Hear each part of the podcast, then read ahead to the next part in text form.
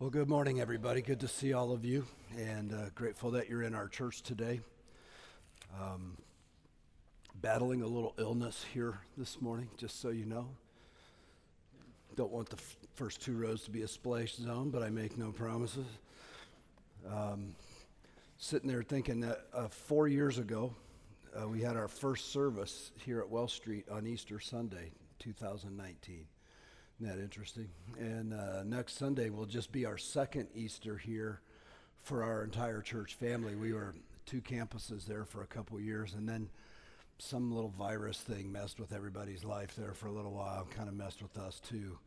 So uh, whenever we get to Easter time, it was a brilliant idea by the pastor uh, who we bought the place in February of of 2019, and he said we should have Easter services here, and the place was a mess, and it was a disaster, and we worked our tails off, and everybody hated me, and uh, they they they had a right to hate me. I hated myself after that uh, idea, but we pulled it off. A um, bunch of great stories there where we dismantled the fire alarm system by accident and had to have uh, the Fort Wayne Fire Department on site every time we had church, but uh, here we are. We, we reconnected the wires later, so.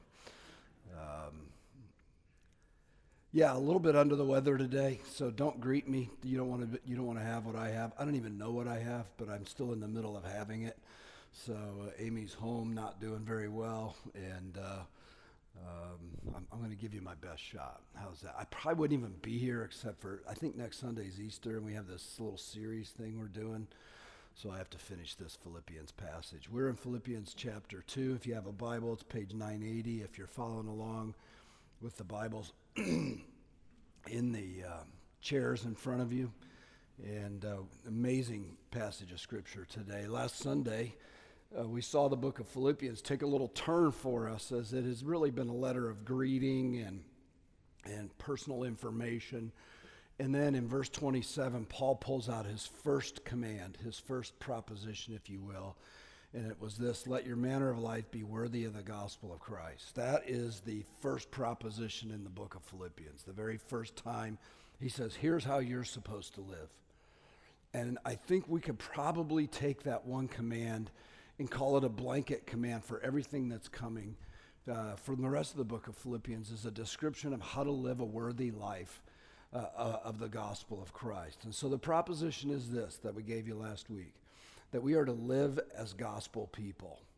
There are some difficulties with doing that, aren't there? It's one thing to tell somebody to do something and then to anticipate all the struggles that come with it. There are some external pressures that press on that command in our lives, and we saw those last week verse 29 and 30. It has been granted to you for the sake of Christ that you should not only believe in him, but also suffer for his sake.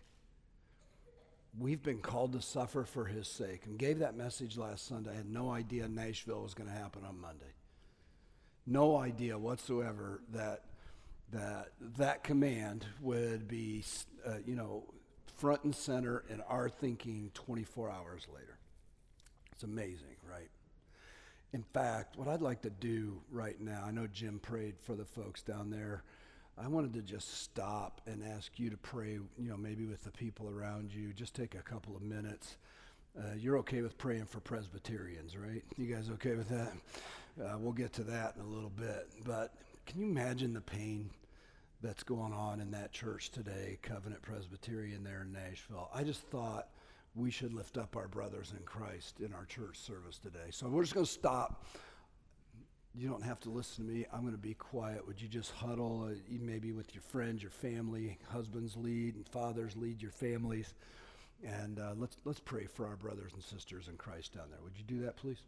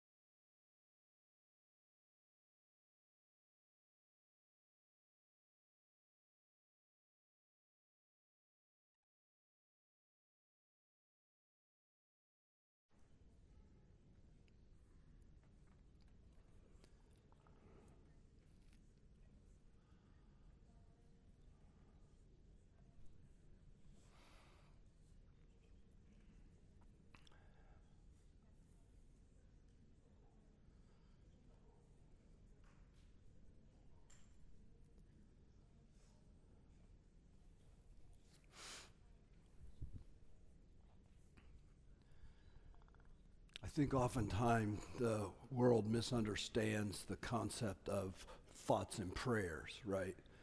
Um, and they take a very cynical view of that, saying, well, uh, you didn't pray very hard ahead of time or this tragedy wouldn't happen. And the psalmist said that we walk through the valley of the shadow of death, not outside the valley of the shadow of death. And the prayers are there to support us in the darkest times. And so when we send thoughts and prayers, you hear that phrase kind of flippantly thrown out there. The significance of that is not that when we pray, nothing happens. You'll notice in the passage, God gave the suffering, He's the one who gave it. But He also gives us His presence in the middle of that suffering to survive it for His namesake. So when we pray for the Nashville people or ourselves, we're not necessarily saying this will never happen here or that because we prayed we're always going to be safe. What we're saying is we want to hold on to our faith in the midst of those struggles, right? I don't want that pastor whose nine year old daughter was shot and killed to crash and burn his faith because of this great tragedy in his family's life. So we pray for him. We pray for them so that they can walk through the valley of the shadow of death because all of us are going to walk through that valley. God, knowing that, sends his spirit to comfort us in those moments. Now, if we are to live as gospel people, back to the book of Philippians, we are going to face the reality of, of external pressures. Some of those will aggressively afflict you. I just read about that in verse 1, chapter 29. They will, they will uh, uh, uh, cause suffering to come to us. Some of those will subversively join you. Chapter 3, verse 2. Look out for dogs and the evildoers who mutilate the flesh. And so when Paul comes and he says, live as gospel people, we have to understand that's lived out in the framework of a struggle, you guys. It, it, it, it's not just a smooth sailing, let's walk along the beach and hold hands and watch the sunset and it's going to be awesome and everything. It's going to be in the midst of suffering and, and struggle in our lives. And so some will come from the outside and they'll grab us. Some will subversively come from the outside and join us. Which then leads me to the second point. There are internal pressures on us because of the external pressures. So, chapter 2, verse 14 do all things without grumbling and disputing. Or, chapter 4, verse 2, where he says, I entreat Euodia and Syntyche, agree in the Lord, you see. So, those external pressures can create internal pressures as well where if we listen to the external voices, our internal voices start to clash with each other. Have we not experienced this in the last two years just dealing with the virus? You know, when do you open church? When do you not open church? If you opened a church, did you get the vaccine? Did you not get the vaccine? The external pressures start to create internal struggles in our lives. And so, as he gives this overriding command in chapter 1, verse 27 live as gospel people, uh, it, it is in the midst of struggle that that happens. Now, how are we going to survive the difficulties, if you will, the in, internal and external pressures, and, and survive and, uh, uh, and accomplish this command? And this is where our passage takes us today. And so, the execution of our lives, how we're going to execute the command to be gospel people, is by the high call of being low. I, I, thought that was a clever way to say it back when I was thinking clearly. I don't know if I'm thinking clearly now. I got a bunch of medicine in me to prop me up. I kind of feeling kind of happy up here.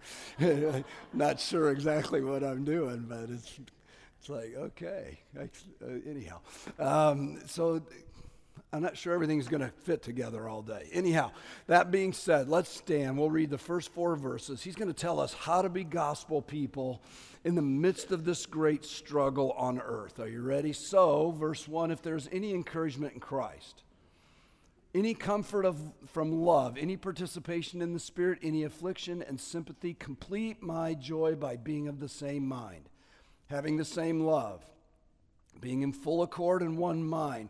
Do nothing from selfish ambition or conceit, but in humility count others more significant than yourselves. Let each of you, look not to his own, only to his own interests, but also to the interests of others. And the passage goes on. We'll get more next Sunday on Easter. Let's pray again. Father, we open your word this morning because we, we want to be gospel people, and we do feel the, the strain, the struggle, the pressure against our lives to not be gospel people. And so we come to church today and we long to find direction for our lives and we bow and pray to you so that you'll help us do that very thing.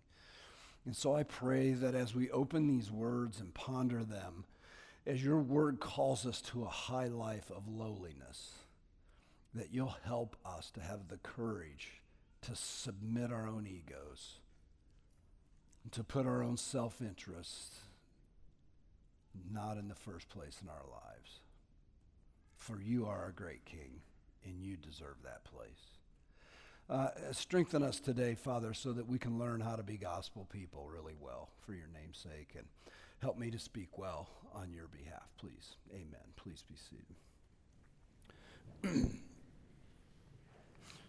so, uh, chapter 2, verse 1, a lot of the Bible scholars think it's unfortunate there was a chapter break here because the, the text starts out in the original with the word therefore. It's translated so in the ESV, but it definitely connects what's there to what just came. So, there, since there's suffering and since you've had this great command on your life, uh, these things ought to be true of you.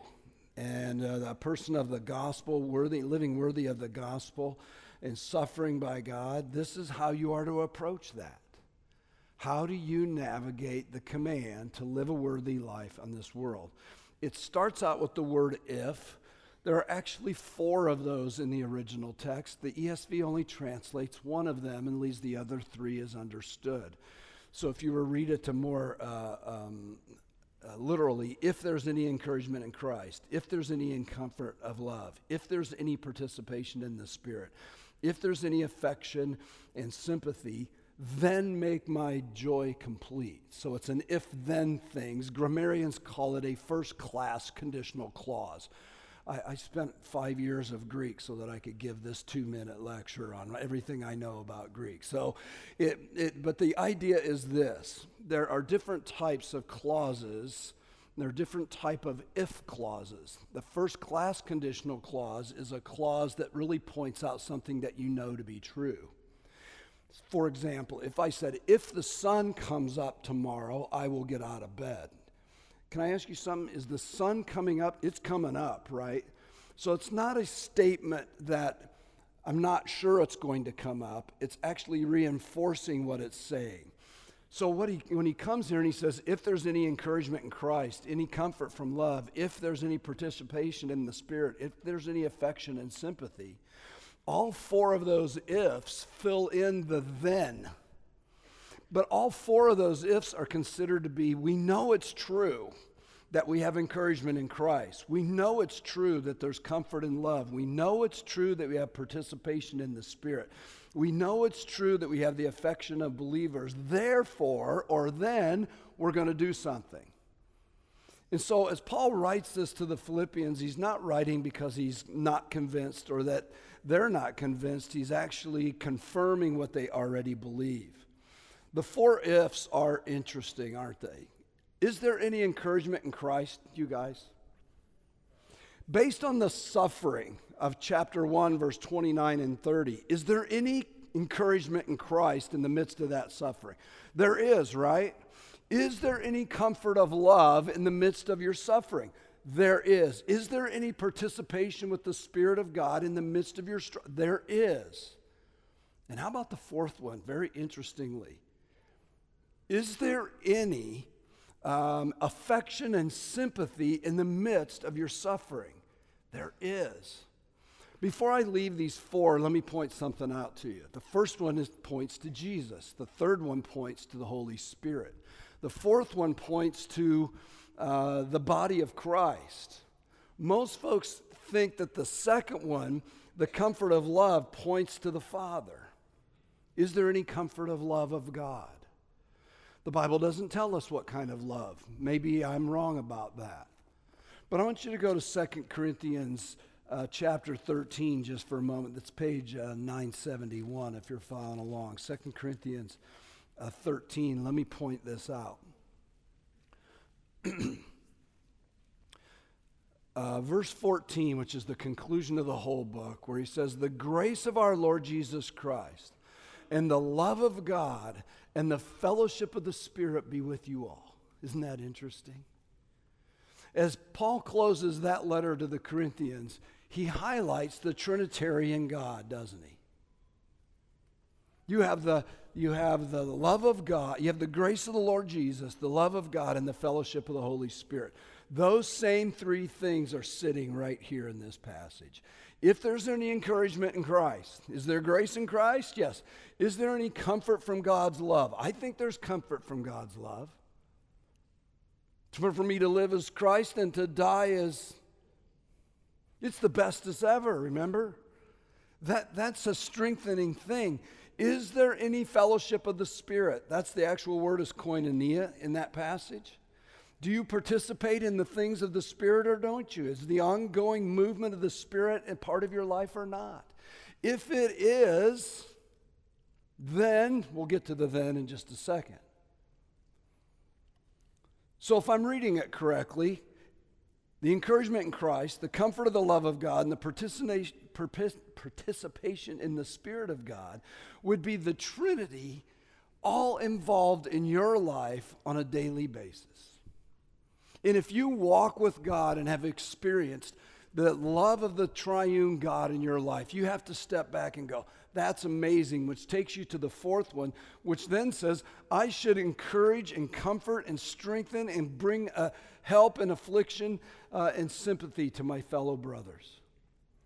So Paul writes that to them and he says, You're going to be gospel people. If these four things are true, then do something. This is the only verb command in this particular passage, and it is complete my joy. If these four things are true, then do this. So the basis of being low is now followed by the motive for being low. Um, to make my joy complete is interesting. It is a very personal thing which we've come to experience in the book of Philippians. It's a very, very personal letter. And what's interesting about it is Paul has already said they've brought joy to them. Chapter 1, verse 4, he says, I'm making my, uh, my prayer with joy. They have participated with him in the gospel. Verse 5 uh, of chapter 1 Your partnership with the gospel is with me right now. Chapter 1, uh, verse 7, he says, um, It is right for me to feel this way about you because I hold you in my heart because you're partakers of me with grace. They sent Epaphroditus, chapter 2, verse 25, to bring a gift from them, which he then recognizes in chapter 4, verse 10, where he says, I rejoice in the Lord greatly that now at length you've revived your concern for me. You, you were concerned for me. Verse 14 of chapter 4 it was kind of you to share in my troubles. There's a deep connection between this man and the people he's writing to, and he augurs down into that connection and says this Nothing could make my joy more complete than to have you finish the course. Make my joy complete. If there's any comfort in Christ, if there's any love of God, if there's any participation in the Spirit, if you've experienced the sympathy of, the brothers in Christ, make my joy complete by what? Fulfilling what you've started. As much joy as they've brought to them, his joy can grow even more if they'll persevere with him it reminded me of 3 John verse 4 where John says, I have no greater joy than to hear my children are walking in the truth. No greater joy. Nothing meant more to an imprisoned apostle. Nothing could bring greater joy to a guy who's chained up to a Roman guard than to hear the church that he helped start was hanging in there and doing well. We, tra- we take great courage from each other, don't we? We get strength when we watch people walk through the valley of the shadow of death and walk through it strongly. We get to the place where we say, Your perseverance of faith is changing my life. You are bringing fullness of joy to me. Hmm. So, the basis of this humble life, the basis of being able to survive the sufferings of this earth, are the four ifs. If there's any encouragement, comfort, participation, and affection. That brings a motive to say, I'm going to make the guy who helped me see those four things uh, filled with joy. I'm going to walk a life in such a way to, to show him that his labor was not in vain. He then comes and he explains what a low life looks like. So, how are they going to daily be gospel people? So, verse 2 complete my joy by being of the same mind. I stop there and I emphasize the word being because that is the thing that is going to uh, bring the full joy to Paul is the beingness of the Philippians. It's not what they know, it's not even what they say, it is who they are.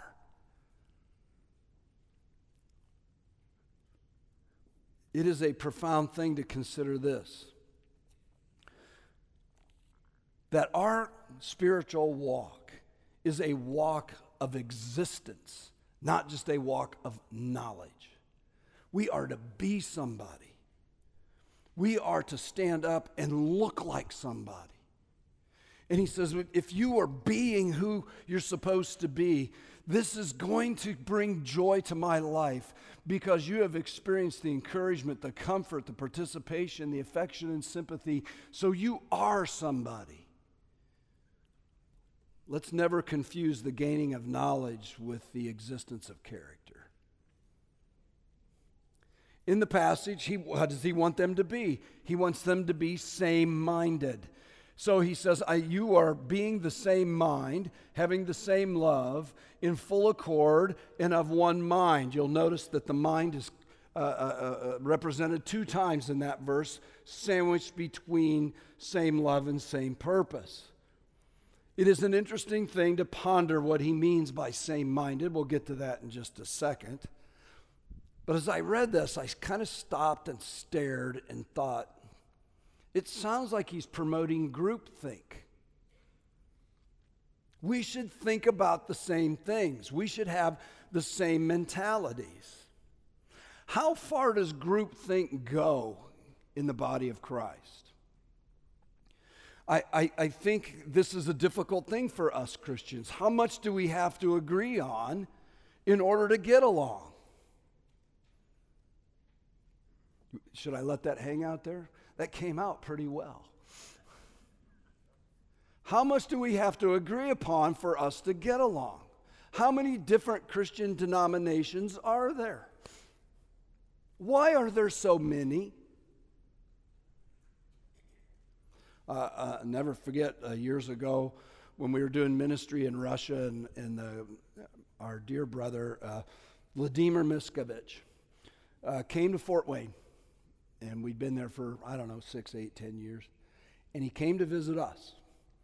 And he preached in our church. And I'm driving him around town, and he kept going, Church, church, church, church. I go, oh, yeah, that's a Methodist, that's a Lutheran, that's a Church of Christ, that's a. He didn't know what any of that meant. He just saw church. So, how much do we need to agree in order to get along? What exactly is Paul saying here? I think this is a struggle for us. I think it's a struggle for us at Headwaters. What are the minimum things we should agree upon in order to be a member of a church? What are the bright line things you need to believe to be a part of this ministry as a member?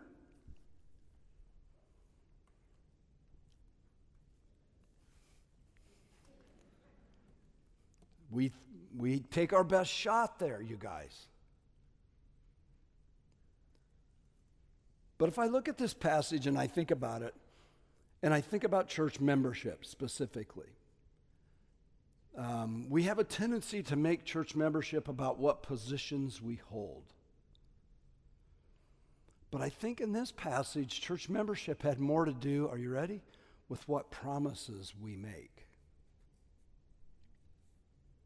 It's not so much about what we believe as it is how we de- promise to behave toward each other. You see, being of the same mind is defined by having the same love um, and being of uh, in full accord, which is a, an interesting word. It's the only time in the whole New Testament, and it means to have the same soul. And so, being same-minded is the idea of having love and purpose of, in oneness. In other words, same mindedness is more ethical than it is doctrinal.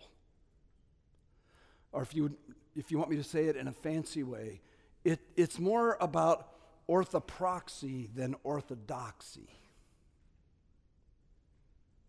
We have a tendency to elevate doctrine, and I love doctrine, and we do it here, so it's not like I'm against it.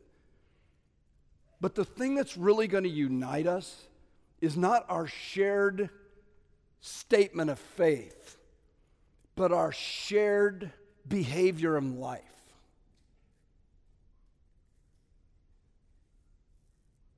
And I read this passage and I go, oh no. Because when he says be of the same mind, when he says think about the same things, he's saying that I should have the same kind of love for you that I have for myself. He's saying that we are, are you ready? This is a term that gets thrown around on dating apps. Soulmates. We are to be in the body of Christ soulmates with each other. We are to have the same love for each other. In fact, I, I, found this quote. I couldn't find who it belonged to, but I put it in quotes so I didn't claim it as my own, although I liked it enough that I would have. It says, Love begins when someone else's needs are more important than my own. That's when love begins. So when he says be same minded two times, and he sandwiches that in between same love and soulmates, you get the concept of what it means to be same minded. It means that your wounds are my wounds, and your joys are my joys. You just ate and drank communion with each other. By virtue of participating in that, you connected yourself to every other person in this room who also ate and drank communion. And it also means that you and I should have great compassion for everyone who tipped that cup and ate that awful little chalky piece of whatever that is. I was over there and I ate the thing, and I'm like, dude, you got to preach. That's stuck in my throat. This is not good. I don't know if you ever thought about what it's like to preach after communion, but those little wafers, man, they're little pieces of them just dangling in there. And anyhow, sorry to bring that up, but, but you get the idea.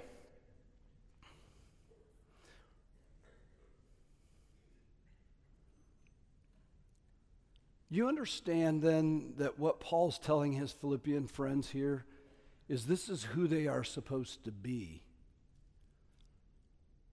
And it is a call to absolute humility.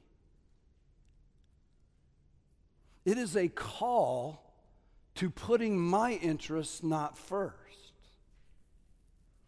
It, it, it, it is a swing at my own desire to fulfill my purposes in my time, in my way.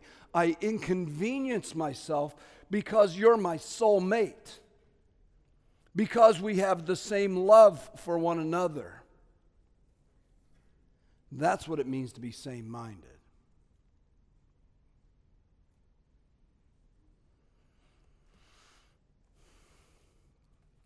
Um, years ago when I came. How am I doing on time? Yeah, I've been worse. Um, when I came here in 1987, for you young people, that's back when dinosaurs roamed the earth. There were no such things as cell phones or internet or anything. I mean, it was, it was, wild. it was the Wild West, is what it was in our little church, we had 30 people, and we, we, really were really bad at music. I mean, it wasn't, it wasn't that we were okay.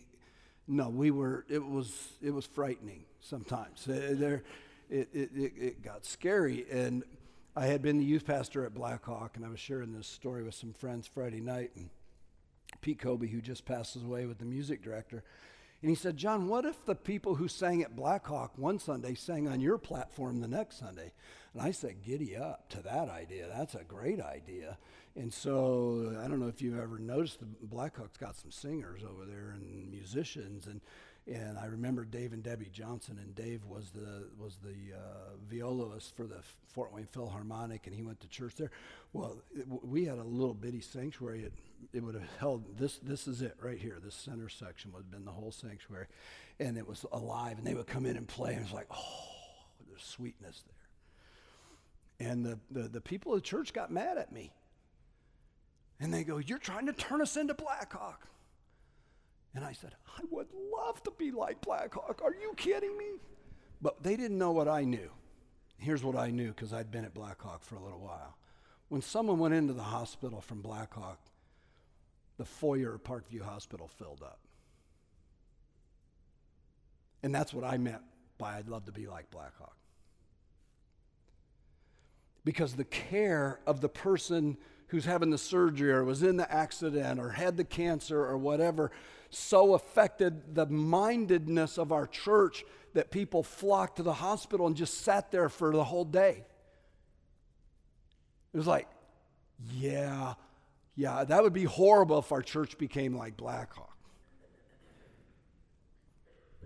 And I loved my church that I got saved in, gave my life to Christ at Blackhawk. When I wa- I didn't even know what I was saying then, but I get it now.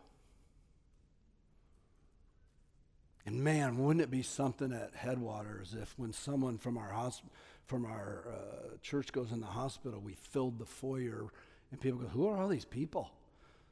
Did they all come here in a buggy? Aren't they supposed to be Amish? And the Amish fill the hospital? Do you guys get it? When Paul looks at them and says, Be of the same mind, that's what he means. When that person goes into surgery, you don't really care if they're an Arminian or a Calvinist, do you? You might have different takes on your prayers. Lord, we know your will is already accomplished, and the surgeon has already decided what to take out, and hopefully he picks the right organ to remove. Uh, but uh, and then the Arminians are there, Lord, I know the surgeon has free will and he could do anything he wants. I, I pray that he cuts in the right spot so that the right thing happens. Who cares? Pray, man.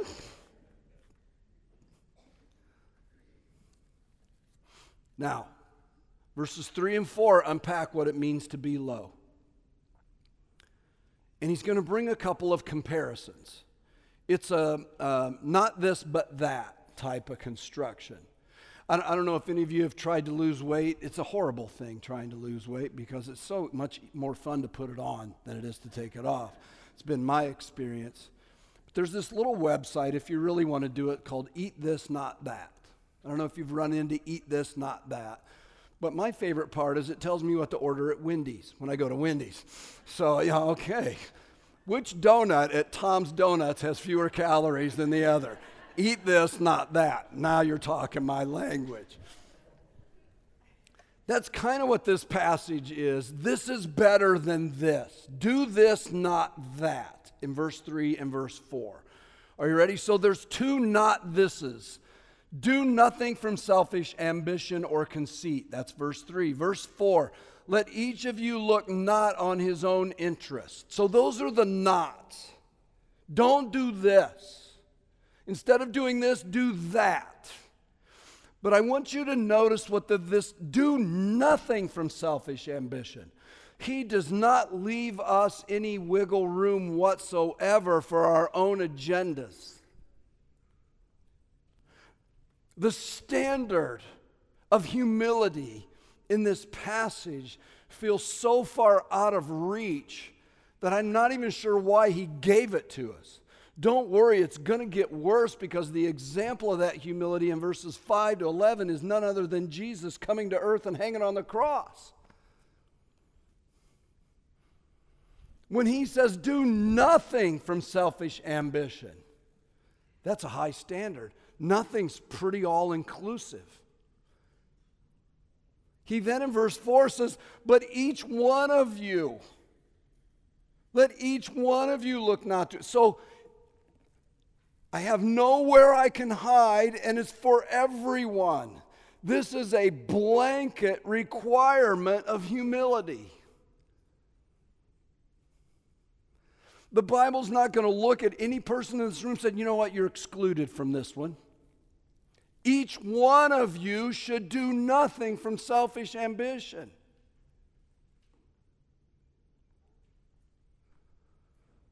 Oh my. And we have to grapple with what the Bible is saying to us here. In chapter 2, verse 14, he adds a little layer to it. He says, Do all things without grumbling and disputing.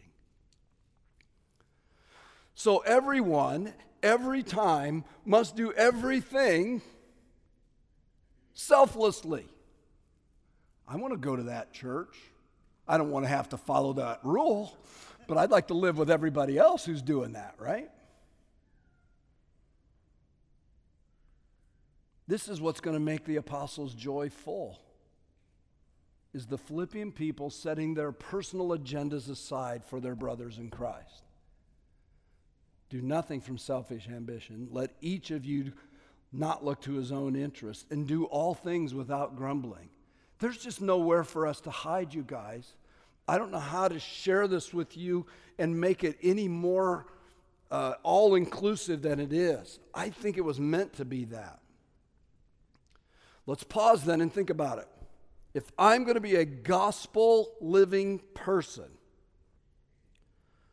the only way for me to achieve that is to set my personal interests aside. Every time, in all things.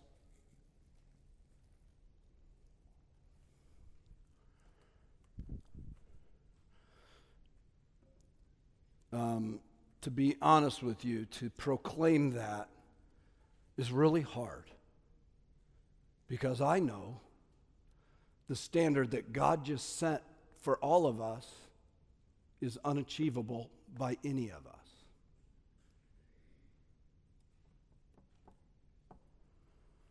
When he says in verse 4, don't do anything out of selfish ambition, or excuse me, in verse 3, out of selfish ambition or conceit it's the exact same word he used in verse 17 of chapter 1 to describe his enemies.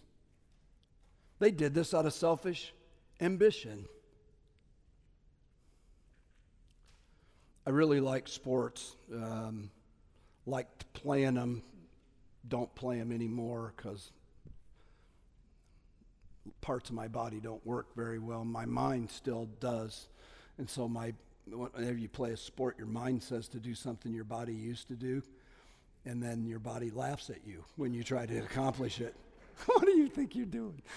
it's like it's just like what, what are you doing? I, I was in a, I played baseball in college and I went to the alumni game a couple of years ago and I would somehow I made it to second base. That was a, that was a huge thing by itself. But I'm, I'm, I'm taking the lead I used to take when I was in college. I was a very aggressive base runner, really fast and I saw the pitcher and I said, he's going to turn around and pick you off. And he did. I never moved. I just stood there and watched the whole thing. oh, oh yeah, I'm supposed to dive back to the base. And my mind says, you should dive back to the base. My body said, I, I don't think so. I, feels like dirt's going to be under there if I do that. It's just hilarious how, how your mind and your body work together. But but anyhow, um, when the Indianapolis Colts were great, you guys remember that? That was back when the dinosaurs roamed the earth, too. Tony Dungy was the head coach. And on the wall of the Colts locker room was this statement no excuses, no explanations. Don't you get a sense that's what the Bible's saying to us right here? There's no excuse for being selfish. There, there are no explanations you can give. The Bible doesn't give you any wiggle room here. This is do nothing out of selfish ambition and let each of you follow that rule. So instead of that, you're supposed to do something else. Now, I wrote myself a little note right here in my notes, and it says this If you are prone to having a high view of your own opinion, or you carry the burden of always being right, this passage is a shot across the bow of your life. That's the exact quote I wrote myself. That was from me. You want to hear that one again? I don't know that was that special, but if you're prone to having a high view of your own opinion, or you carry the burden, and I, I, I'm not being sarcastic there. I look at people who are always right and I think, I feel sorry for them. They think they're always right.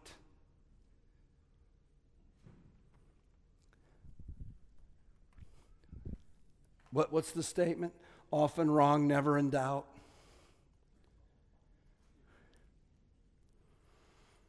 This is a shot across the bow of your life. God is not giving you the wiggle room to be the authority on every single thing at every single moment of even your own existence. Do nothing but let everyone do this. So that's the not. Not this, but what's in its place? There are two things. Verse 3 Do nothing from selfish ambition uh, and conceit, but in humility, count others more significant than yourselves. Verse 4 But also the interest of others. Not this, but that. we come to the place then that humility is the earmarking quality of a Christ follower.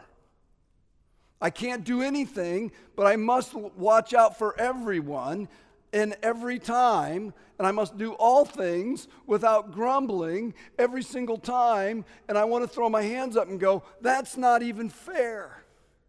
Don't worry, it'll get worse next Sunday when your life is compared to Jesus's. Because that's what he did for you.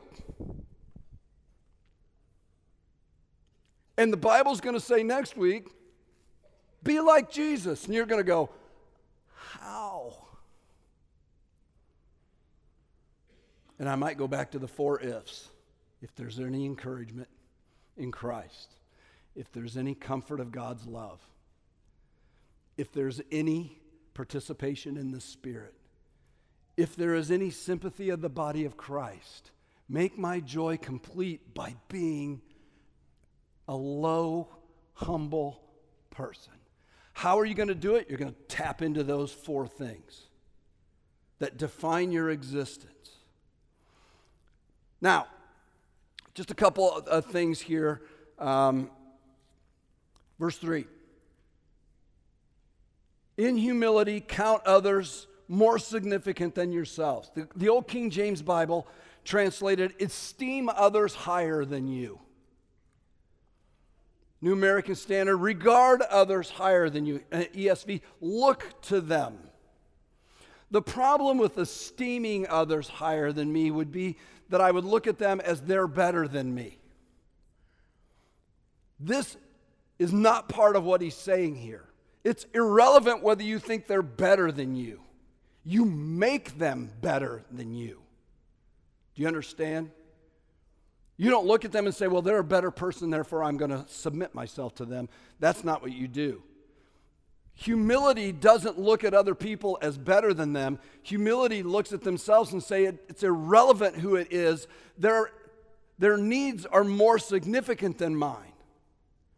Again, this is a very ethical passage, not necessarily a doctrinal passage. This is how we live. We get out of bed in Galatians 6 2, we bear one another's burdens. So whether you think they're more important than you and not, or that they're more significant, or have more education, or more money, or self sacrifice, it's irrelevant who they are.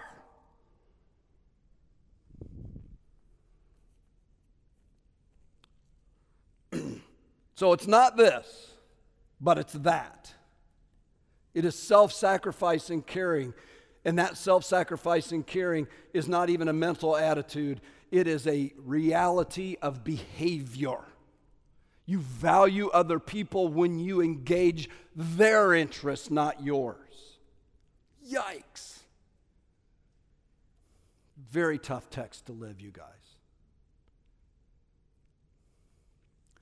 Now, I've already tipped my hand, but let me just say in conclusion this that all of this language points to Jesus.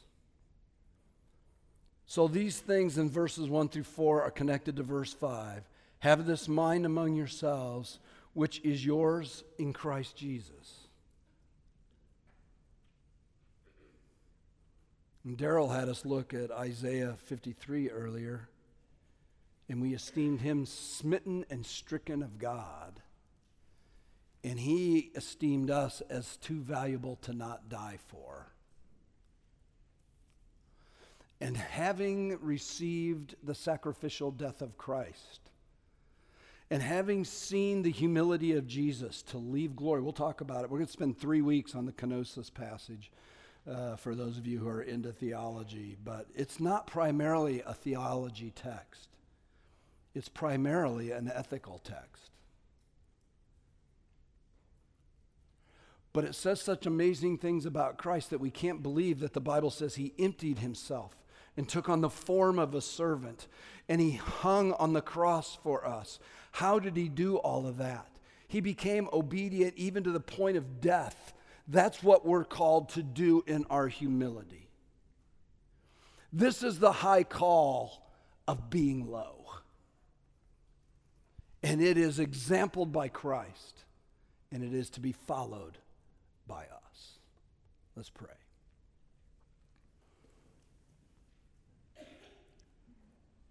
Thanks, Father, for sending us this amazing passage.